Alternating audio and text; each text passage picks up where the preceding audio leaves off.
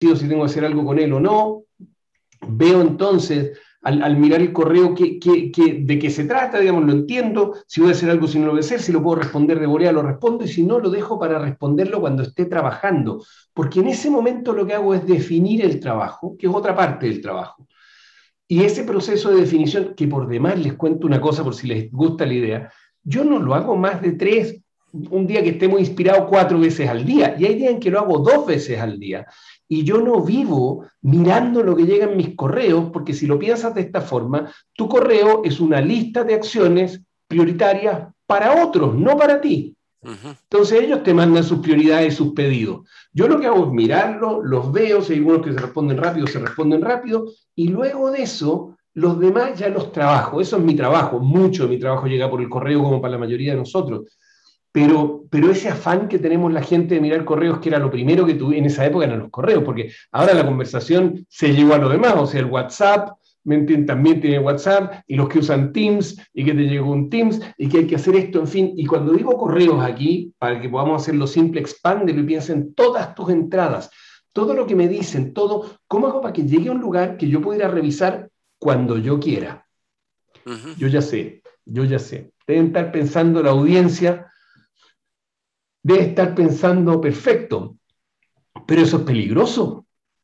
Porque ¿qué pasa si llega algo urgente y yo no lo veo? Y ahí es donde aparece otra cosa, por lo menos con tu equipo. Avísale a tu equipo que las urgencias no se manejan por correo. Porque si yo tuviera que manejar mis urgencias por correo, estoy obligado a ver el correo todo el tiempo.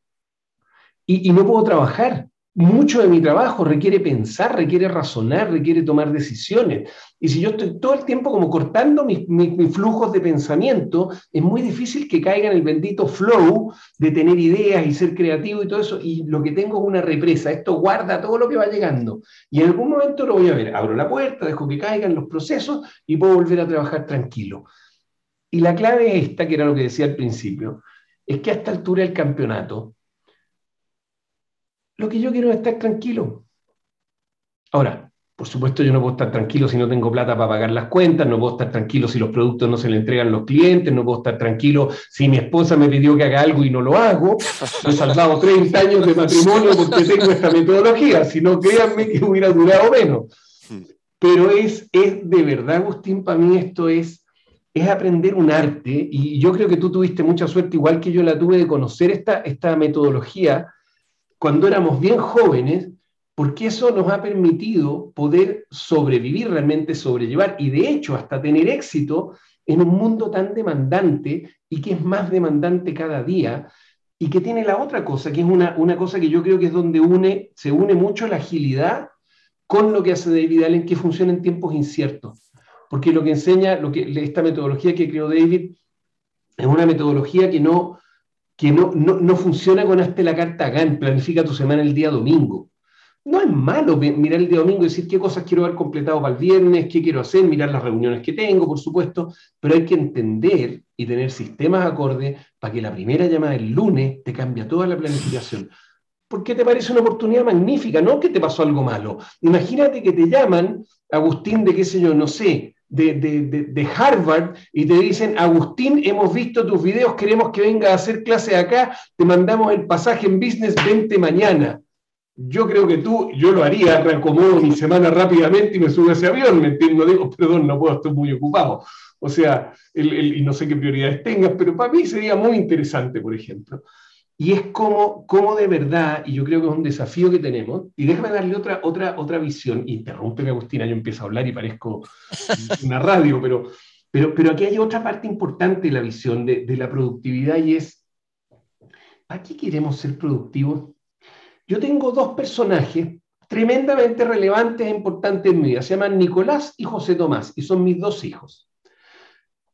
Uno está metido en el área de la administración, la economía, le encanta, le fascina, en los almuerzos hablamos de las depreciaciones y de, las cosas que yo ya ni entiendo. Ayer hablamos de por qué suben los precios y me hablaba de la, elasticidad de la demanda y me, da unas charlas así que, que casi me, tengo que esforzarme para, poder seguirlo. Y el otro, mi, hijo mayor que estudia ingeniería está muy metido en sistemas, ya de hecho tiene un trabajo, ya está como, está, todavía un poquito para terminar, pero pero están muy metidos ellos en lo que hacen. y a mí me encanta disfrutar mi vida con ellos. Perdón la baba y el, y el que hable bien de mis hijos, pero son, son al final del día, mis hijos y mi esposa son lo más importante que hay para mí.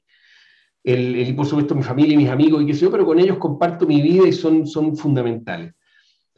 Y yo no quiero llegar a mi casa y que cuando ellos me empiecen a hablar, mi hijo, no sé, me, cuenten que tuvieron un control de no sé qué cosa y que pasó esto, porque además es divertido porque tienen que usar dos cámaras, uno que los mira a ellos y otra que mira los, apuntes, tienen todas unas cosas tecnológicas que les pide la universidad. Y mientras me están contando eso, yo no quiero estar pensando, oh, no le he mandado la cotización a ese cliente, debería hacerlo, ¿qué va a pasar con eso? Y este no me ha respondido, que es el ruido que tenemos en la cabeza. Por lo tanto, para mí, en la evolución de esto, porque esto ha evolucionado, Agustín, probablemente y si yo puedo meterme en esto, antes de yo decirlo, déjame yo darte una pregunta. ¿Cómo ha cambiado para ti lo que aprendiste hace cuántos años? ¿Fueron 20 años atrás? Hasta sí, ahora? Eh, estaba buscando eh, el, diploma, ¿viste? Pero por otro lado me, daba un poquito, ¿viste? Eh, de miedo decir, pucha, qué, qué viejo que me, he puesto, ¿no? Tengo miedo de que el diploma, o sea, yo dije, bueno, debe ser de principio de los 2000, pero capaz que es fines de los 90. Este, pero, pero sí, a mí ya te digo, eh, me marcó muchísimo, porque claro, ya en ese momento, claro, de hecho era, en Uruguay es chiquito y, hay pocos extranjeros, y de hecho fue, creo que el primer chileno que escuché, ¿no? Y dije, ¿este tipo de dónde es, no? O sea, yo ahora, bueno, vivo en Lima hace años y bueno, trabajo con gente de toda Latinoamérica y me he acostumbrado a los acentos, pero en ese momento era como algo totalmente nuevo, que, ¿no? Unas siglas, ¿no? GTD, esto, lo otro. Y, y vos sabés que increíblemente, y después, viste, yo lo empecé a sistematizar, o sea, eso que vos hablabas de planificar los domingos, eh, Sí, yo, tengo un tablero Kanban, o sea, de día por día, más o menos, y los domingos de noche veo las reuniones que voy a tener, ¿no? Y en base a la agenda, eh, y uso el Calendly, ¿no? Para sincronizar las agendas, y, ya ahí en base a, eh, de alguna forma, la, demanda que voy a tener, y bueno, tengo determinada capacidad en la mañana, en la tarde, y como vos bien decís, yo en realidad veo solo los correos, me pongo un timer en el celular de 15 minutos los veo a primera hora de la mañana y a última hora de la tarde. O sea, ¿para qué? Para que el día sea totalmente productivo. Y el WhatsApp, muchas cosas que le digo a, mis alumnos, a mis clientes, eh, muchas veces lo dejo en modo, o sea, el WhatsApp en realidad lo, tengo desactivado, o sea, no me, no me vienen notificaciones. Tengo un mensaje en el WhatsApp, mi estado dice, bueno, si es urgente, llámame, porque en realidad no, o sea, no voy a ver el WhatsApp hasta las, hasta las 5 de la tarde. Entonces, eh, yo creo que también es parte de la disciplina de uno, ¿no? Para con uno mismo y también para con sus equipos, conforme vos le vas enseñando esto y como decís, evitar esos distractores que te sacan de foco. Anoche estaba dictando un taller de agilidad empresarial y nos pusimos a discutir con varios consultores de cambio de Latinoamérica el tema del multitasking y cómo eso realmente eh, mataba la productividad, porque en realidad eh, un compañero, eh, Julián Andrés Prieto, eh, fenómeno de México, consultor de cambio, él decía que el cerebro, ¿no? ya hay estudios que dicen que funciona de forma secuencial. ¿no? O sea, vos tenés que hacer una tarea, terminarla, después tomar otro. O sea, eso de hacer mil cosas a la vez no nos va. Y, y, realmente hoy en día estamos, nos pensamos, creemos que porque estamos con el WhatsApp y el celular y las redes, el correo y en reuniones, eh, estamos haciendo un montón de cosas y somos productivos, entre comillas, y en realidad no estamos haciendo nada. Ahora, ese es un fenómeno bien curioso. ¿ah? Yo trabajo a esta altura, de hecho soy facilitador para una compañía que se llama Thrive Global. Thrive Global es una compañía que fundó Ariana Huffington, que fue la fundadora del Huffington Post, que vendió el Huffington Post y ahora tiene esta compañía. Y nos ha tocado trabajar, a mí me tocó trabajar bastante con Accenture y, en, el mundo, digamos, o sea, viajando, haciéndolo. Yo, esa, esa, es la cosa cuando hablas de los acentos, yo lo divertido es que cuando voy a un país cambio mi acento para el de allá, o sea, voy a Argentina y les hablo así a los argentinos, porque es lo que se puede hacer. Y cuando voy a España, macho, que hay que hablarle en español, porque si no, no te entienden, pero nada, tío. Entonces, además, por si no se han dado cuenta, además me gusta pasarlo bien, por donde ande, si es posible.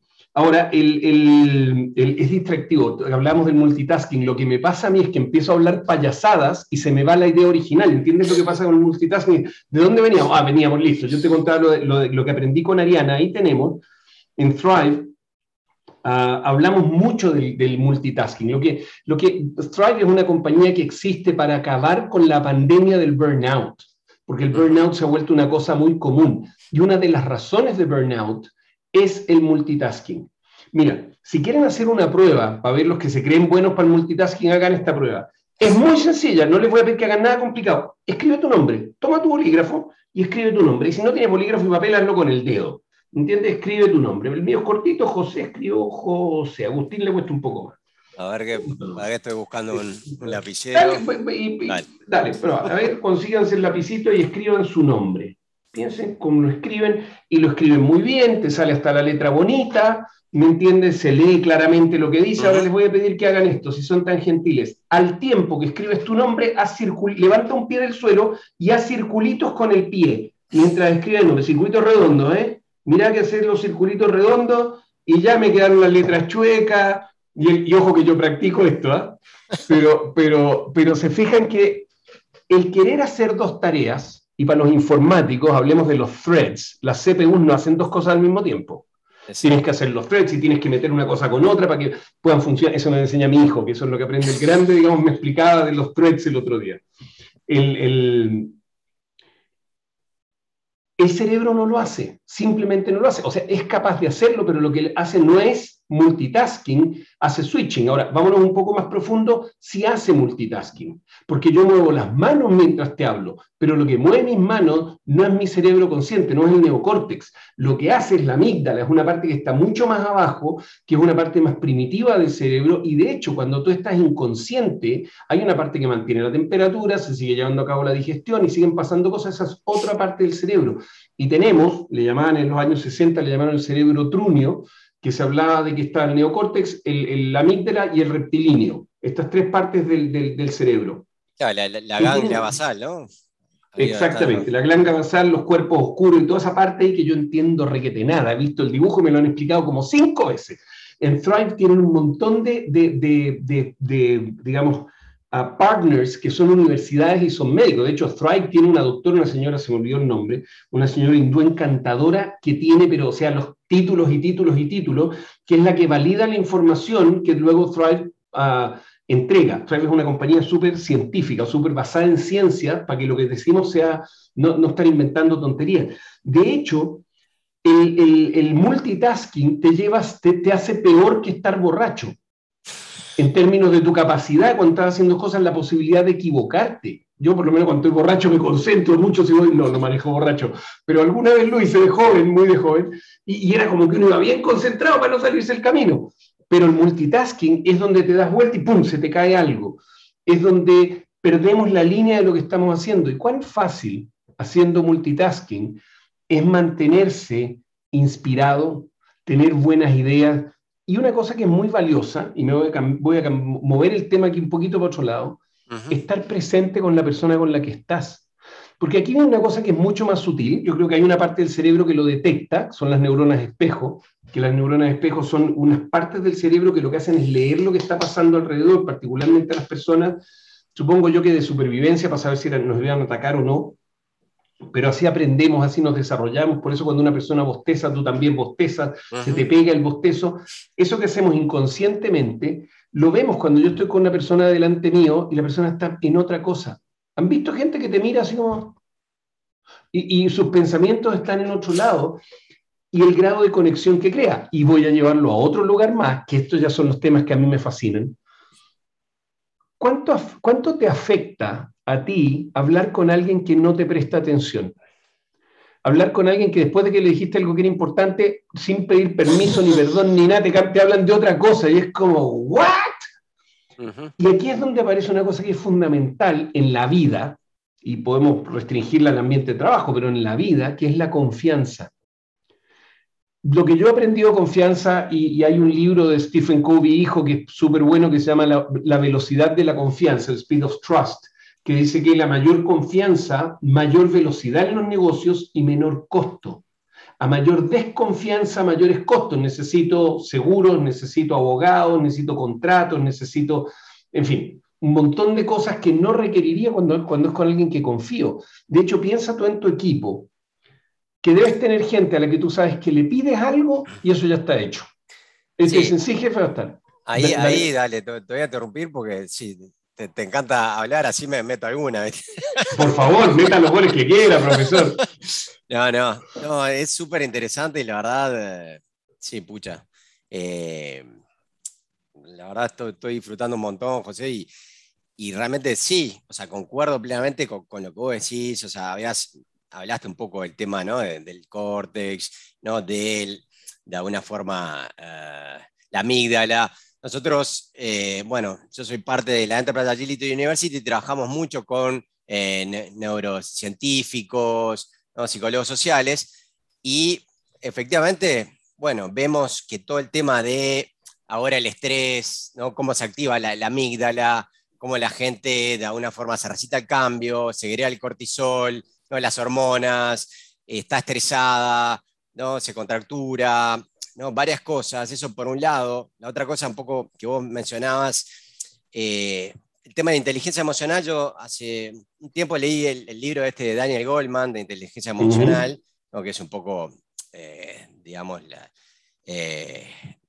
no, creo que los cimientos, eh, bueno, junto a otros. Y él en el momento del libro, Daniel Goldman dice que ese cerebro, de una forma reptiliano, o esos ganglios basales, están conectados, ¿no? De alguna forma con, eh, para decirlo así medio rápido, con las, no sé, las tripas, ¿no? O sea, y, y, uh -huh. y, a, y, eso él le llama, ¿no? O sea, cuando tenés el gut feeling, ¿no? Que dicen los gringos, o sea, ese sentimiento, o es, ¿no?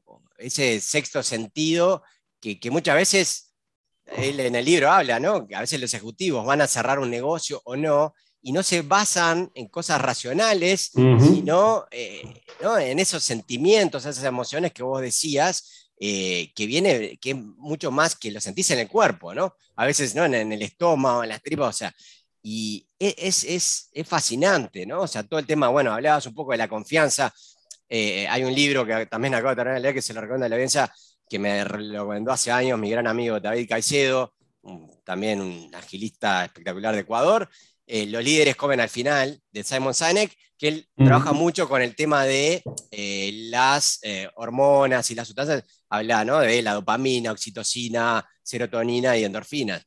Bien, y habla mucho, mucho del tema de, o sea, cómo podés conectar ¿no? en equipo y confiar, y eso lo segrega ¿no? la, la oxitocina. Y eso genera a que vos en, en un círculo seguro y de confianza, vos y viene de la época de las cavernas, vos te puedas quedar dormido sin que te coman ¿no? los, los, lobos o, o, ¿me entendés? Uh -huh. Un reptil, porque confías en lo demás, pero de alguna Así forma, si no se genera esa confianza ¿no? en el otro, eh, estás solo. Entonces estás solo y estás siempre. Y, y fíjate, fíjate, una cosa, fíjate una cosa que pasa cuando estás solo. Porque lo, esa palabra que dijiste es clave porque uh, si yo estuviera aquí con una audiencia en vivo, les diría, ¿cuántos de ustedes a veces se sienten solos? Y sentirse solo es como solo y desamparado, no completamente desamparado, pero solo, tengo este desafío, me siento solo, y probablemente una gran parte de la audiencia levantaría la mano. Sí, yo muchas veces me siento solo. Cuando yo me siento solo, y lo que tú decías, como hay potenciales amenazas, pueden venir los lobos, los reptiles, los tigres dientes de sable, o una araña que te va a picar, lo que fuera, el, tengo que gastar mucha de mi energía en estar atento. Ahí es donde aparece la adrenalina, donde aparecen esas cosas que uno tiene en el cuerpo para estar en alerta. Y la otra cosa que sucede es que cuando estás en alerta, el, el parasimpático, al final del día, el sistema parasimpático, lo que hace es que no trabaja. Estás con el sistema simpático que te tiene en la alerta y el parasimpático no, no, no, puede actuar. ¿Y qué, qué sucede cuando está activado el parasimpático? tu cuerpo sana, la, dirección, la digestión se lleva a cabo, se reparan los tejidos. Entonces las implicancias que tiene el estar estresado son muchas más de lo que la gente consigue ver. El problema es este. El problema es que no identificamos las fuentes de estrés. Generalmente identificamos los síntomas cuando nos damos cuenta, porque además hay una cosa interesante que es el umbral de, el, umbral de decir estoy estresado ha cambiado en el tiempo. O sea, la gente está cada vez más acostumbrada al estrés, que no lo vuelve bueno. ¿ah? O sea, que tú te acostumbres a algo no significa que se volvió bueno, significa que aceptamos como el colesterol. Antes tener el colesterol normal era tener el colesterol en menos de 100, después lo fueron subiendo, que bueno, 120 no, porque casi todo el mundo lo tiene, así vamos subiendo, no sé en qué número anda, no me acuerdo, me acabo de hacer un examen, me hice examen de todo después de la pandemia. Salí bien, salí bien, estaba preocupado, pero salí bien, sobre todo el azúcar, así que puedo seguir comiendo algunos dulces, no mucho. Entonces, la vida es buena, y sin azúcar la vida no es tan buena. Entonces, el, cuidarnos del estrés, de generar estrés en otros como una herramienta de productividad, porque esto es lo interesante. Aquí es donde se juntan los dos mundos en los que yo vivo. Yo vivo en un mundo que tiene que ver con productividad personal, con agilidad y con, vamos a llamarle, desarrollo, desarrollo personal, toma de conciencia, inteligencia emocional aplicada, y yo te diría que neurociencias aplicadas, yo no me divierto mucho en la técnica que es deliciosa, o sea, es súper entretenido leerlo, entender. Hay un libro súper bueno, no sé si lo leíste, que se llama ¿Por qué las cebras no tienen úlcera? Ah, es un libro buenísimo, buenísimo de neurociencia. Se llama así, ¿Por qué las cebras no tienen úlcera? Es muy bueno, muy simple, muy entretenido, y es, pero es, profundo acerca de neurociencias y qué pasa, por qué una cebra puede estar pastando y a 100 metros hay un león y la cebra pasta pasta tranquila, mientras el león no se pare, la tipa no está pasando bien, pero nosotros estamos todo el tiempo atentos de dónde va a venir lo malo. Y queremos estar preparados para un mundo que no sabemos. Entonces vivimos en fantasías negativas. La fantasía es negativa, el miedo es una fantasía negativa acerca del futuro. ¿Por qué le decimos miedo? Porque se siente como que estuviera pasando. Entonces ahí es donde me asusto. Yo puedo tener fantasías negativas si va a caer un meteorito o eso y no me asusta porque no lo pienso como real. Pero cuando yo me imagino que es real, ahí me empiezo a asustar. Y mira qué divertido cómo lo hacemos. Le mandas un mail a un cliente con una propuesta que para ti es relevante.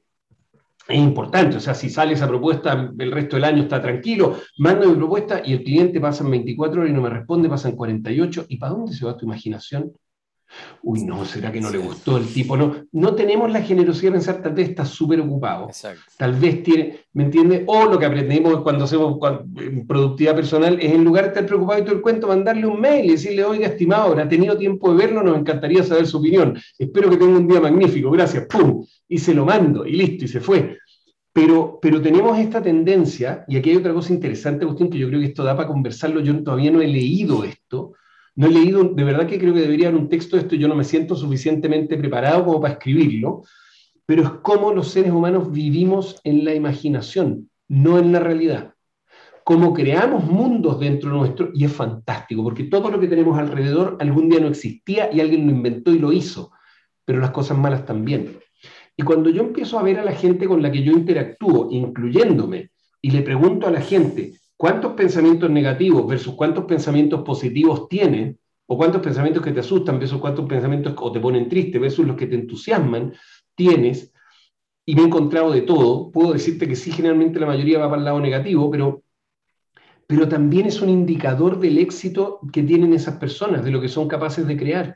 La gente optimista que ve que va a funcionar, que piensa en cómo lo voy a hacer, y eso es gente que generalmente lo crea, y la gente que está pensando cómo no va a funcionar, cómo generalmente no crean tantas cosas. ¿Funcionan eso? ¿Es útil tener esa mentalidad? O sea, si eres una persona que administra, maneja riesgos, por ejemplo, trabajas en auditoría, eso probablemente necesita ser tu foco, pero tu foco no es producir, tu foco es verificar que la producción no se echa a perder porque pasó algo malo, pero alguien tiene que tener el foco en producir. Y eso es una cosa también de observar cuál es el pensamiento que hacemos. ¿Qué es lo ah, divertido para mí? Ahora, sí, perdón que, perdón que te interrumpa, José. Y con respecto al tema de los pensamientos, ¿no? positivos, negativos, eh, porque bueno, a mí también me pasa y reconozco que muchas veces, bueno, yo trabajo con la incertidumbre y entreno a la gente, pero como decimos en Uruguay, en casa herrero, cuchillo de palo, o sea, yo en realidad soy muy malo manejando el estrés, ¿no? Me, contracturo, ¿no? Me, me, duele la cabeza, esto, el otro. O sea, entonces hoy de mañana ¿no? Estaba, hice algunas meditaciones, hice un poquito de yoga ¿no? con mi mujer, o sea que es mucho más espiritual y va por, por, esos caminos. Eh, y ella como que disfruta mucho más, ¿no? O sea, pero está como que en otro estadio. Y yo como que soy mucho más cerebral. O sea, mi pregunta es vos, José Carvalho, o sea, cómo manejás el tema de en los pensamientos, o sea, cómo tratás de enfocarte en lo positivo, o sea, tenés alguna técnica. Te, voy a, te voy a hacer una maldad. Suelta la carta Gantt. Suelta la carta Gantt. El problema es que aprendimos y fuimos enseñados chiquitito a planificar y a hacer esto, hacer esto, hacer esto, hacer esto, etc. Tener una carta Gantt es magnífico. Te da una idea del futuro, te permite prepararte para lo que viene y todo eso pero el apego a la carta Gantt es lo que no funciona porque todos sabemos que la carta Gantt no se va a dar y a medida que mayor tiempo pasa el delta va a ser mayor y se puede ir para cualquier lado y si no me adapto además, perfecto. ¿Qué es lo que puedes hacer? La primera, mira, te voy a decir una cosa y es muy divertido porque yo he escuchado muchas veces a David Allen cuando le dice a la gente, ¿y cómo elijo entonces qué hacer? Y él les dice, usa tu intuición. Y ahí la gente se deja, deja de prestar la atención al curso, dice, este se fumó algo, se volvió loco, qué sé yo. Yo te voy a decir una cosa tan divertida como la que dice David, y es confía. Pero la confianza, que aquí es donde viene una cosa súper interesante, la confianza empieza con la confianza en ti. ¿Por qué es esto? Por algo muy sencillo, esto lo aprendí en Insight, es un concepto muy simple. Para yo poder darte este bolígrafo, ¿qué necesito tener primero?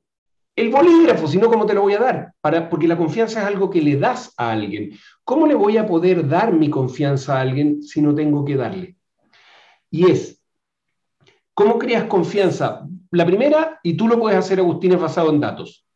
Vas a tener los datos, mira tu vida, mira lo que ha sido tu vida. ¿Has tenido momentos difíciles? Sí. ¿Hay cosas que salieron mal? Sí. ¿Supiste pasarlas? ¿Supiste arreglarlas? Y algunas salieron mal y tu vida siguió adelante. Aunque la cosa salió mal, se rompió, no la pudimos arreglar, pero está rota. Listo, adiós. Y enfócate, yo te diría que es otra cosa, otra, otro tema que a mí me encanta, me encanta, son los estoicos. La filosofía de los estoicos es maneja lo que puedes manejar y deja de pretender manejar lo que no puedes manejar. O sea, enfócate, esto es lo que puedo hacer, te lo voy a decir de otra forma, me lo dijo un, señor encantador con el que, conocí hace unos meses atrás y nos hemos hecho bien amigos en el camino. Empezamos a hacer una transacción comercial y el tipo me resultó súper agradable y también hemos, hemos empezado a hacer amistad y este señor me decía, mira José, es gerente general de un laboratorio ah, médico. Y él me decía, mira José, a mí me han hablado un montón del calentamiento global, pero la verdad es que yo lo único que puedo manejar es mi jardín. ¿Me entiendes? Porque yo puedo manejar mi jardín. Ahora, si yo manejo mi jardín, tú manejas tu jardín y el del lado maneja el jardín de ellos, vamos a obtener muchas más posibilidades de lograr el éxito que queremos lograr. ¿Me entiendes? Y probablemente va a haber gente como no sé quién, el presidente de la República o las Naciones Unidas, que puedan tener la película global y general, ¿me entiendes? Como en una organización, un gerente general puede ver la película global, pero pretender que yo puedo hacer micromanagement con cada jardín del mundo y que tú necesitas, Agustín, que es la fantasía, que es lo que yo creo que es como mal entendido de, estas metodologías de productividad personal basadas en lo que creó David Allen. ¿Es que se trata de hacer micromanagement y manejar cada cosa? No, es saber que las cosas están ahí, que están pendientes y saber en cuál me estoy enfocando y en cuáles no y poder tener un sistema que me permita priorizar basado en, como dije antes, para terminar ese, ese, punto, basado en mi intuición, porque te quiero decir una cosa que mencionaste antes acerca del gut feeling, que es lo mismo que le pasa, le habla de gut feeling, what the heck gut feeling, dame número, o sea, dame número. Y no, y las decisiones, grandes decisiones se toman con gut feeling por esto. Igual que la intuición. ¿Qué es la intuición? Es inteligencia sin el análisis. Porque cuando alguien toma una decisión intuitiva, y yo tomo una decisión intuitiva muchas veces, alguien me pregunta, oye, ¿por qué decidiste eso? Tengo que parar y pensar un proceso que hice mucho más rápido en otra parte del cerebro. Ahora, ya te voy a hablar de cosas que no puedo demostrar científicamente, son conversaciones que he tenido con gente, me encanta hablar con gente de estas cosas, pero es esa información que se procesa en otra parte del cerebro que está poco estudiada, que es el cerebelo el cerebelo tiene más neuronas que el resto del cerebro y de harto más chico, está mucho más cerca una de la otra, mucho más condensada y pasan cosas que no sabemos ahí. Y yo creo, esta ya es mi deducción, y es, puedo estar más perdido que, en Chile decimos más perdido que el teniente Bello, que era un teniente que despegó de Santiago en dirección a Mendoza por la cordillera, en no sé, ponte, voy a inventar la fecha, en 1937 y todavía no aparece. O sea, perdió el teniente Bello, fue y se quedó por ahí conversando con los amigos puedo estar muy perdido, pero yo creo que hay una parte de nuestro cerebro que es capaz de hacer conexiones de otra forma. Lo que pasa es que nuestra parte racional necesita procesar de una forma secuencial, discreta, discutible, conversable. ¿Qué es lo que hacemos cuando hacemos un proyecto y creamos el backlog y tú tienes el backlog y tienes la parte del backlog del, del, del, sprint que está bien determinado, incluso tenemos que volverlo en tareas, digamos, la historia es convertirla en tareas, pero tengo mi backlog acá, pero ya empiezo a ver el backlog para abajo y tengo chunks que son enormes que nadie ha pensado. Yo no necesito pensarlo todo. Y una parte tuya simplemente para que lo observe usted, fíjate si no hay una parte tuya que está como queriendo procesar chunks que no se pueden procesar. Yo no sé lo que va a pasar en un año más.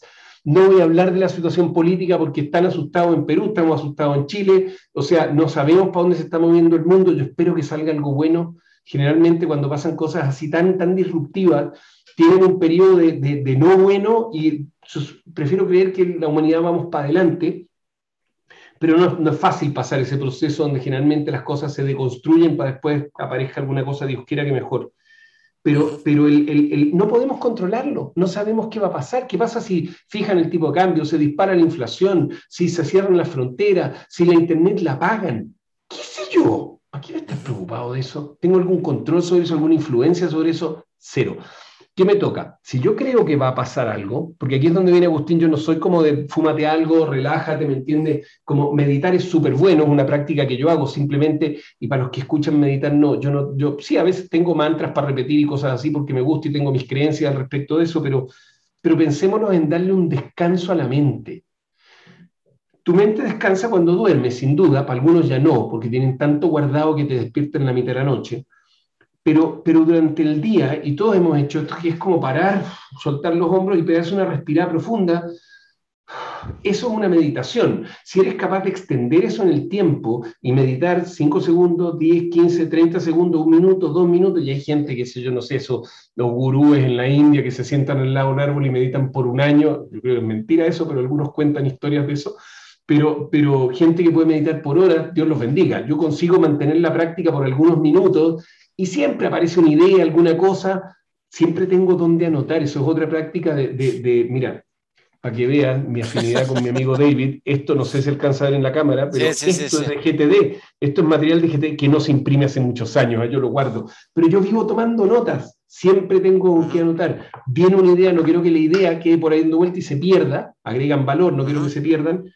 tener cómo atraparla, pero al final del día, tú me dijiste cómo hacerlo, yo te diría que es esto. Primero, no trates de controlar el futuro.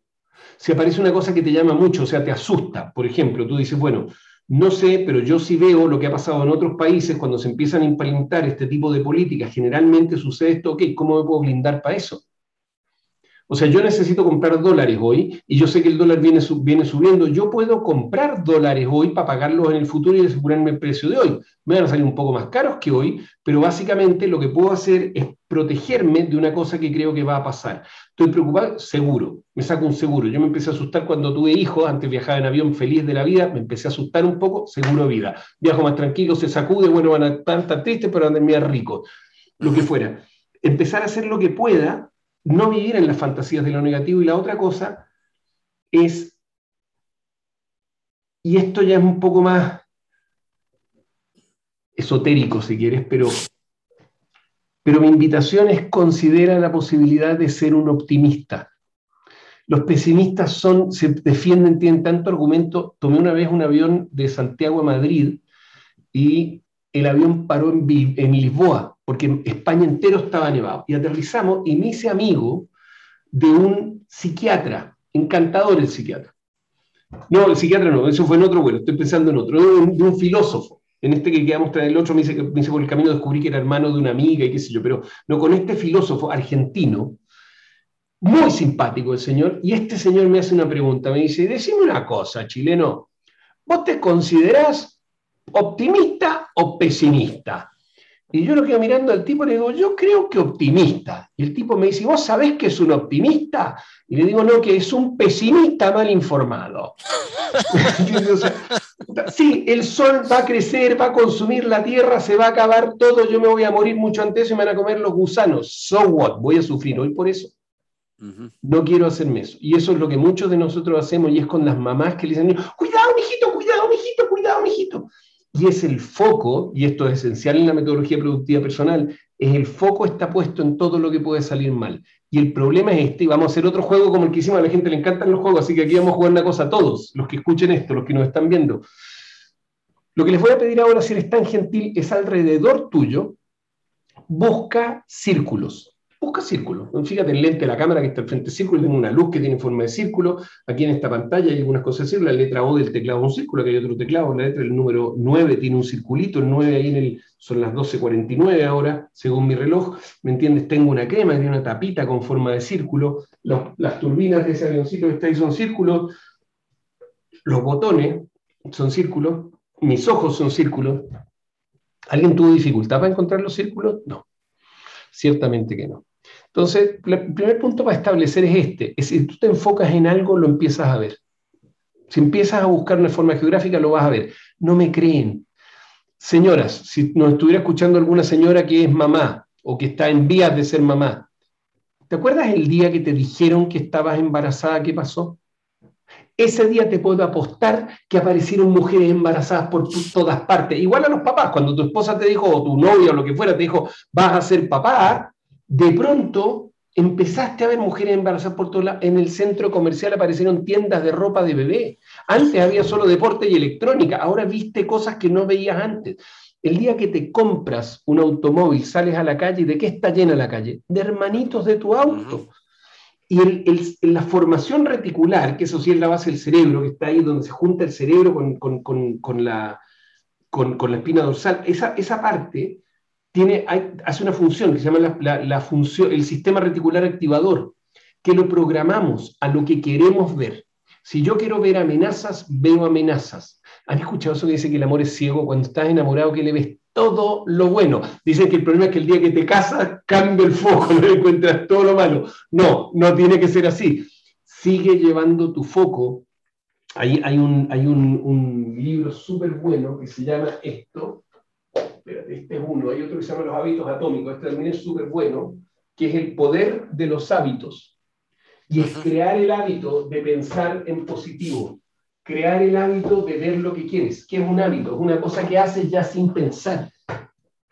Y es porque creo, así lo hago, yo me enfrento a una situación, yo llegaba a los lugares y me sentía potencialmente atacado amenazado. ¿Por qué? Una historia personal muy cortita. Yo estuve, eh, creo que como en siete u ocho colegios, no porque fuera mal alumno, mis papás se separaron, yo de una casa para la otra, de un país para el otro, y cuando llegaba, adivina qué, era el nuevo. Y yo veía una amenaza, mis compañeros me hacían bullying, se reían de mí, además era el chileno, además en Argentina, en la época de las islas del, canal de Beagle. O sea, de verdad, iba a un colegio que se llamaba Mariano Moreno, me ofrecieron, pero, pero nunca me pegaron, pero me ofrecieron, y yo muerto de miedo y veía a la gente como una amenaza. Ahora, como dicen que lo que no mata engorda, ¿qué aprendí con todos los colegios que fui? A hacer amigos así de rápido. Me volví súper bueno para relacionarme con la gente, hacerme amigos con la gente y eso. Y hoy en día yo veo a la gente como una oportunidad. Cuando yo me encuentro con una persona los veo como un amigo, no como una amenaza. Y de hecho les voy a contar algo ese que tú veías como una amenaza, si lo tratas como un amigo, probablemente ya no sea una amenaza. O sea, el que podía haber sido de verdad una amenaza, cuando lo tratas como amigo, deja de serlo. Esa es una cosa que yo no sé si en Ágil se enseña o no, pero es una cosa que pasa cuando tú tienes un equipo, tienes una célula y tienes una persona y tú eres el Scrum Master y tienes una persona que rema para el otro lado, se habrán dado cuenta en la práctica que pelear con ellos y chocar con ellos y chocar con ellos lo que termina haciendo es que generalmente tenemos que tomar la decisión tan difícil de pedir que esa persona salga y que venga otro, si es que estás en una posición de hacer eso, si no te van a sacar a ti, porque el otro tenía más peso específico del que tenías tú. Y lo que yo te sugeriría es conversa con ellos y entiéndelo.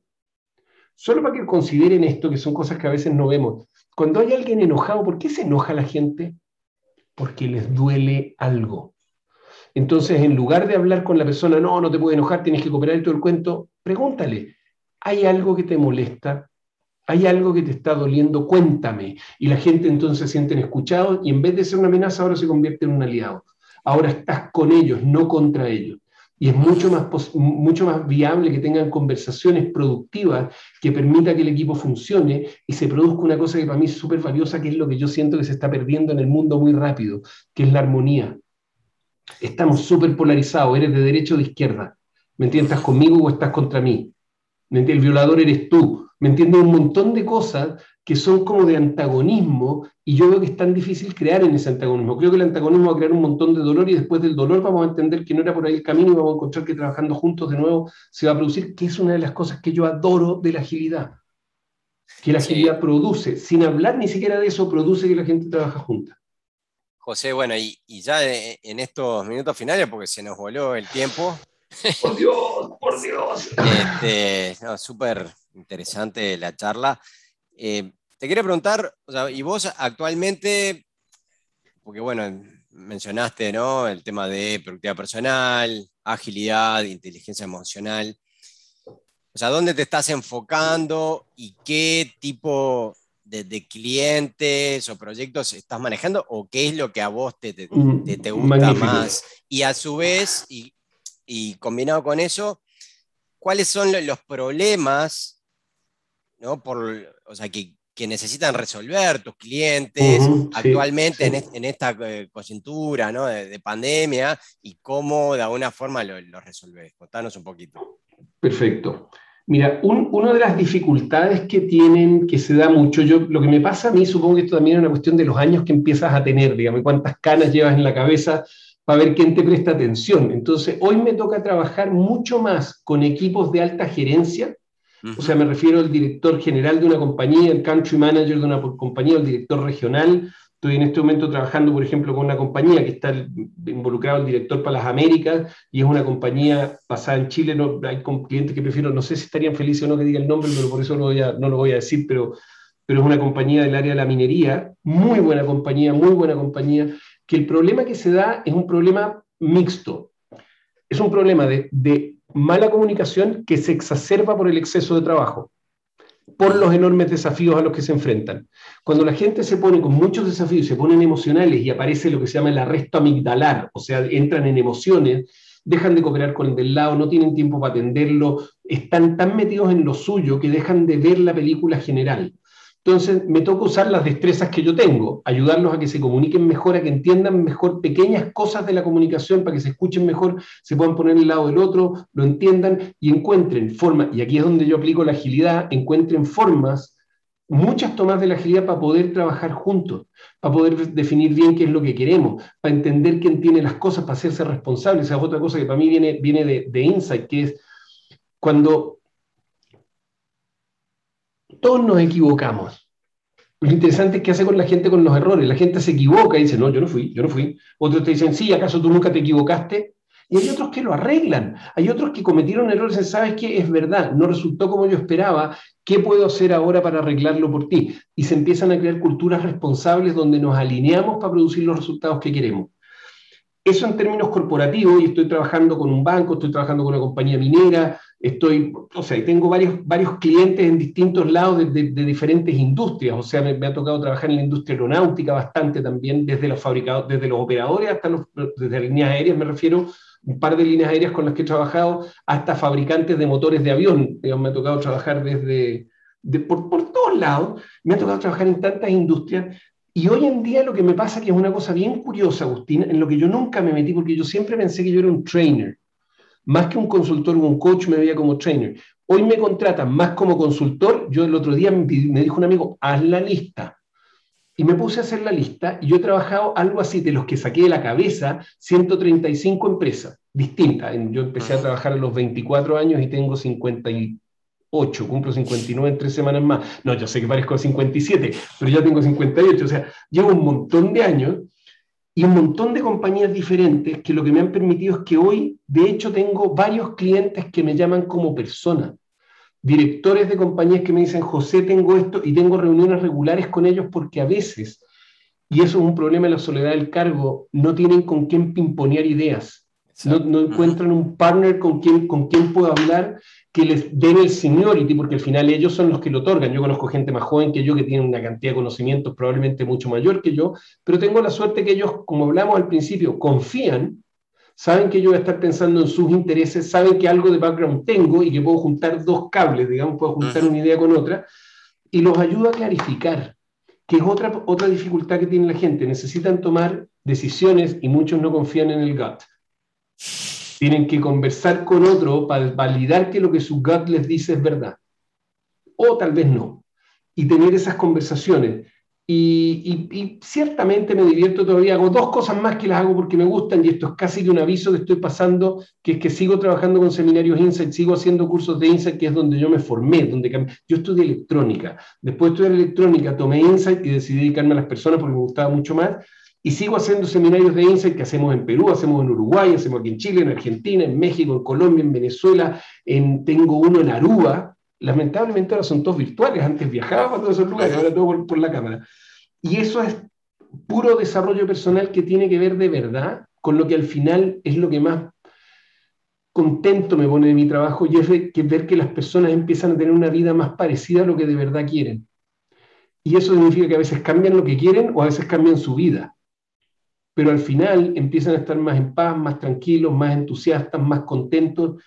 Y yo creo que este trabajo que hacemos, Agustín, y voy a hablar ya que supongo yo que, que, tu audiencia es una audiencia que de verdad tiene que ver con la agilidad, les cuento algo, ustedes están en una tarea que aunque no lo parezca, porque agilidad es lo que es, digamos, agilidad es el marco y, la ceremonia y los artefactos y todo eso, pero fíjate que cuando implementas esta, vamos a llamar la metodología ágil o alguna de ellas, la implementas y el equipo empieza a funcionar, fíjate si la calidad de vida de la gente no mejora si esa gente tal vez no sea capaz, después de tener todas sus tareas metidas en un Kanban en vez de metidas en la cabeza, pueden llegar a su casa y jugar con sus hijos y estar de novio o novia con su pareja y disfrutar más la vida, porque si no, ¿para qué? ¿Para qué sobrecrear tanto en lo material y descuidarnos por dentro? Así que espero yo que este rato que hemos conversado les sirva un poco de inspiración para que, para que hagas lo que sea que puedas hacer para que tu vida sea mejor y la vida de tus clientes sea mejor porque hay, hay un fenómeno muy curioso que lo aprendí de un doctor que se llama Bertrand Babinet, un doctor francés que vive en Denver, Colorado. Creo que vive ahí todavía. Y me contó Bertrand, conversando con él, Bertrand me hizo tomar conciencia de una cosa notable. Y es que, y les dejo esto como un mensaje final, así, pues, nada que ver, pero, pero de verdad que por para que les sirva y jueguen y exploren esta idea. Y es que los seres humanos sentimos amor únicamente cuando amamos no necesariamente cuando somos amados. Si yo estoy de mal humor y alguien viene y me dice, ay, José, tan lindo, tan amoroso, tan... Le ladro, qué lindo, qué amoroso, déjame tranquilo, porque estoy enojado. Pero cuando yo elijo amar, la magia aparece. Esa es la razón de tener hijos. Mira, los hijos son caros, complicados, te amarran, ¿me entiendes? ¡Oh! Pero yo no devolvería ninguno de mis hijos. Me han salido carísimos, me han traído un montón de dolores de cabeza, pero el amor que siento por ellos es impagable. Ahora, yo lo que los quiero invitar es a que extrapoles esto, me voy a volver loco aquí, ¿ah? a la humanidad. Y como yo tengo mi jardín y no me ocupo el, del calentamiento global, me ocupo en mi jardín, es trasladar eso. Y otro dato, Ron Kaufman, Up Your Service. Si quieren saber de calidad de servicio, de cultura de servicio, ese es el top del mundo. Le hizo la cultura de servicio a Singapore Airlines, y que, o sea, es un tipo fantástico, Ron. Y tiene montón de videos en internet. Ah, debería ser mucho más conocido lo que es Ron. Ron habla de que servir es amar al final del día. Y es ama a tus clientes, ama a la gente con la que vas a trabajar. No significa dar besitos y los abrazas, pero amor en términos de tener buenas intenciones. Pues quiero que te vaya bien, me pone tan contento ver que te va bien, que logramos el resultado, que el sprint fue maravilloso, que la gente entendió, que las reuniones anduvieron bien, que todo. Y de hecho, vuélvete tan bueno, tan bueno, tan bueno, si lo que tú haces es enseñar agilidad o ayudar a la gente a instalar agilidad, que ya no te necesiten. Porque les voy a decir algo. Si tú eres tan bueno, tan bueno, tan bueno y les enseñas tanto y los apoyas tanto para que ellos creen éxito, aunque no te necesiten, no van a querer que te vayas por ningún motivo. No es al revés. No es enseñarles un poco nomás porque siempre me van a necesitar así, porque si no, si ya no me necesitan, no me van a llamar. No. Y tal vez no te llamen, es verdad, pero te van a recomendar le van a decir a otros, llama este, y les cuento una cosa, juventud, hay tanta gente en este mundo que enseña la agilidad que faltan muchos agilistas hoy en día, así que sigamos haciéndolo, pero hagámoslo de corazón para servir a la gente y para que el mundo sea mejor. Así que, mi querido Agustín, yo espero que te siga yendo, pero estupendamente bien. Yo espero que el Enterprise Agility University sea súper exitoso y grande, pero por todos lados, y que sea, pero un éxito, y que, seamos, y que sigamos construyendo un mundo mejor en la práctica, en el día a día, no como mis amigos políticos que hablan y hablan y hablan y se reparten la torta y se hacen cada día más ricos y hablan de eso, ya vemos hormiguitas que estamos aquí todos los días haciendo que el mundo sea mejor. Así que esa es mi invitación.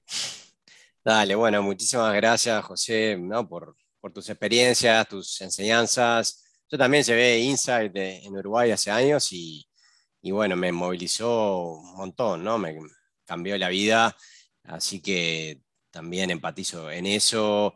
Bueno, también tomé nota de los libros ¿no? que, que recomendaste. ¿no? Eh, de, de Kobe, porque las cebras no, tienen úlcera, mostrarte el libro ese, eh, Habit, y el, es el, el App Your Service, es eh, Ron, ¿qué? Ron Kaufman, déjame, déjame Ron tengo aquí.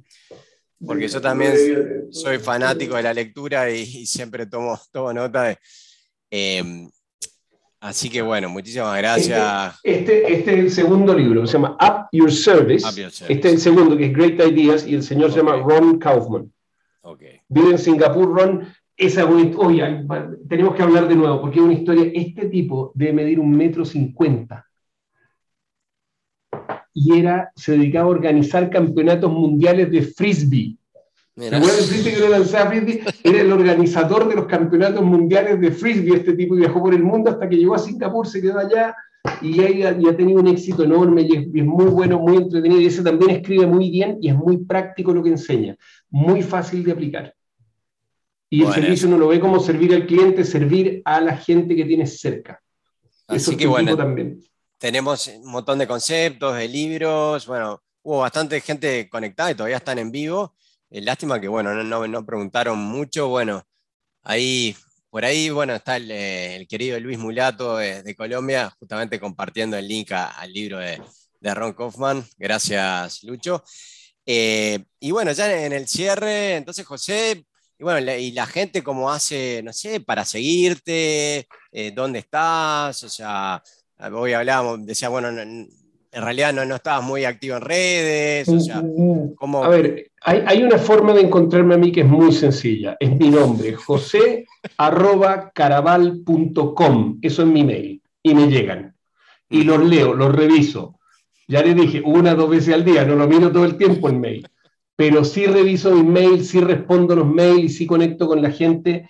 Y yo te diría que eso es la... Y caraval.com, tengo un sitio web ahí que es básicamente un folleto online, pero caraval, c a r a larga a l lcom es, ven, llegué temprano a Internet. Eso es lo bueno de ser viejito. Si ser viejo no es malo, Agustín, no es malo. Me encanta porque Agustín cuando hablamos, empezamos a hablar decía, porque la mente y las entradas, la mente, y yo lo miraba a Agustín como se le están haciendo las entradas, ¿no? las entradas. Estamos viejos, guapo, ¿qué le vamos a hacer? Hay que abrazar la madurez. Mi mujer me, me, me, compró un shampoo, ¿no? Para que no se me caga el pelo, pero bueno, ya, es así, ¿no? Guapo, ¿no? mira, Zeus es el dios no, Zeus, Zeus es el dios que crece siempre. ¿Tú sabes el padre de Zeus quién es? Cronos, ese es el mm. dios capaz de acabar con todo. El tiempo es lo que va a acabar con todo y no tenemos manera de hacerlo. Así que mientras Cronos nos permita seguir funcionando, pasémoslo bien, guapo. Y de eso se trata, pasarlo bien y hacer cosas buenas. Así que Agustín, de corazón, mil gracias por la invitación. Me encanta poder hablar de estos temas. Y, y el que quiera, si me quieren escribir o eso, yo encantadísimo. Así que nada, felicidad para todos, cuidémonos. Bueno, muchas gracias, José. Y bueno, vamos cerrando. Muchas gracias a la audiencia. Recuerden, esto está grabado y lo van a ver luego en YouTube, también el podcast en Spotify. Y bueno, estén atentos porque próximamente, y bueno, me comprometo con todos ustedes, vamos a tomar ritmo. Ya eh, tenemos también un invitado próximamente y la idea, bueno, es eh, cada dos semanas reunirnos acá en este capítulo que se llama Agilidad en Latinoamérica. Muchas gracias. Muy bien.